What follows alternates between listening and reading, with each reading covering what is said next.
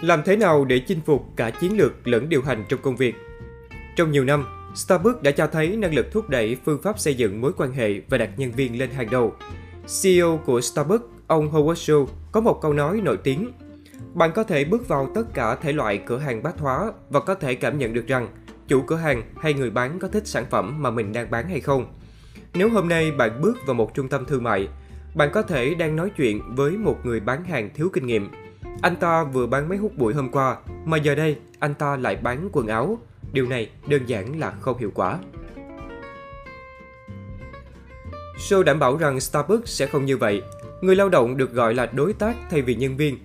Ở Mỹ, kể cả các nhân viên làm bán thời gian của Starbucks đều có thể sở hữu cổ phiếu của công ty và bảo hiểm y tế.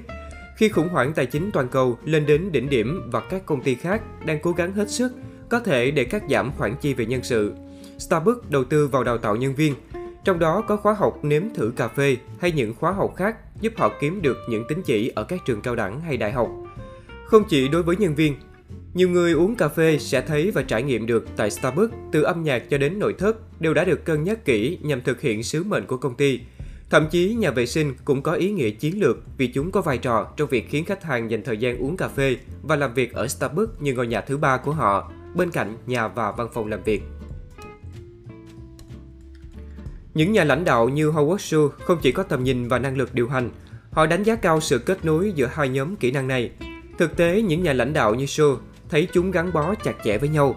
Một tầm nhìn táo bạo phải bao gồm một mục tiêu đầy tham vọng và con đường rõ ràng để đạt được mục tiêu đó. Điều này càng quan trọng trong bối cảnh kinh doanh khốc liệt thời nay, khi việc tạo nên sự khác biệt của công ty bạn ngày một khó khăn hơn. Nó đòi hỏi những ý tưởng cực kỳ sáng tạo và sử dụng những kiến thức ở các lĩnh vực chuyên môn như sự chú trọng về thiết kế hàng đầu của Apple.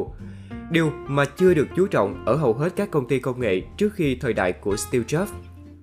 Những lãnh đạo chinh phục được cả chiến lược lẫn điều hành, khởi đầu bằng cách xây dựng một chiến lược táo bạo mang tính khả thi cao. Tiếp theo đó, họ đảm bảo rằng công ty đang được đầu tư theo hướng đó.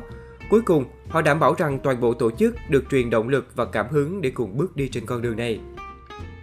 Để xây dựng một chiến lược táo bạo nhưng khả thi, đầu tiên các nhà lãnh đạo phải trả lời câu hỏi điểm mạnh của chúng ta là gì và chúng ta có thể đạt được điều gì thay vì nghĩ ra những kế hoạch không thực tế và yêu cầu cấp dưới làm hết sức để thực hiện. Trên thực tế, họ cần chỉ ra một vài điểm mạnh mà công ty phải tỏ ra nổi trội để thực hiện hóa chiến lược này.